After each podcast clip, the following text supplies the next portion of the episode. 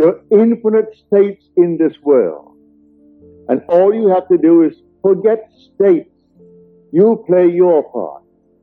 And every state necessary to make your part come to fulfillment will be present at the moment that you need it. So I tell you, everything in this world that you want to be, you can be if you know that there are only states. Now, what do I want in place of what my senses are telling me? Let me now enter into that state and live it as though it were true and move forward in that state. Now, let me show you the difference now. An idea that is only an idea produces nothing and does nothing.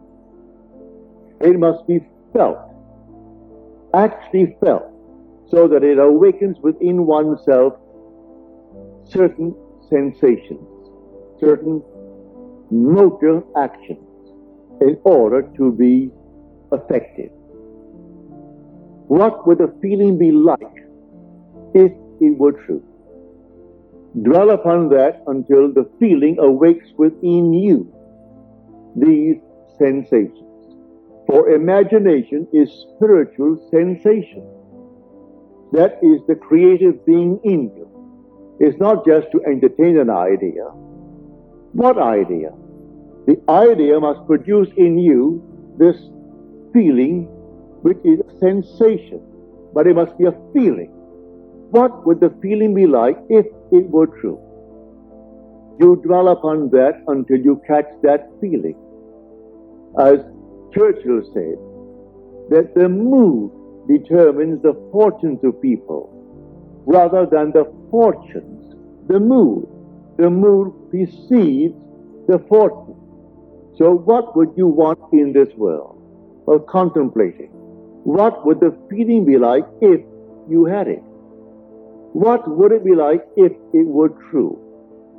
If I could only feel that I am already the man that I want to be, that I'm already the woman that I want to be, and feeling. The secret is in the feeling. So tonight you want a bigger job, you want more money in this world, you want, and you name it, you just simply boldly declare that you are the man. You are the woman that you want to be. And walk in that assumption as though it were true. And then let all these sleeping states play their part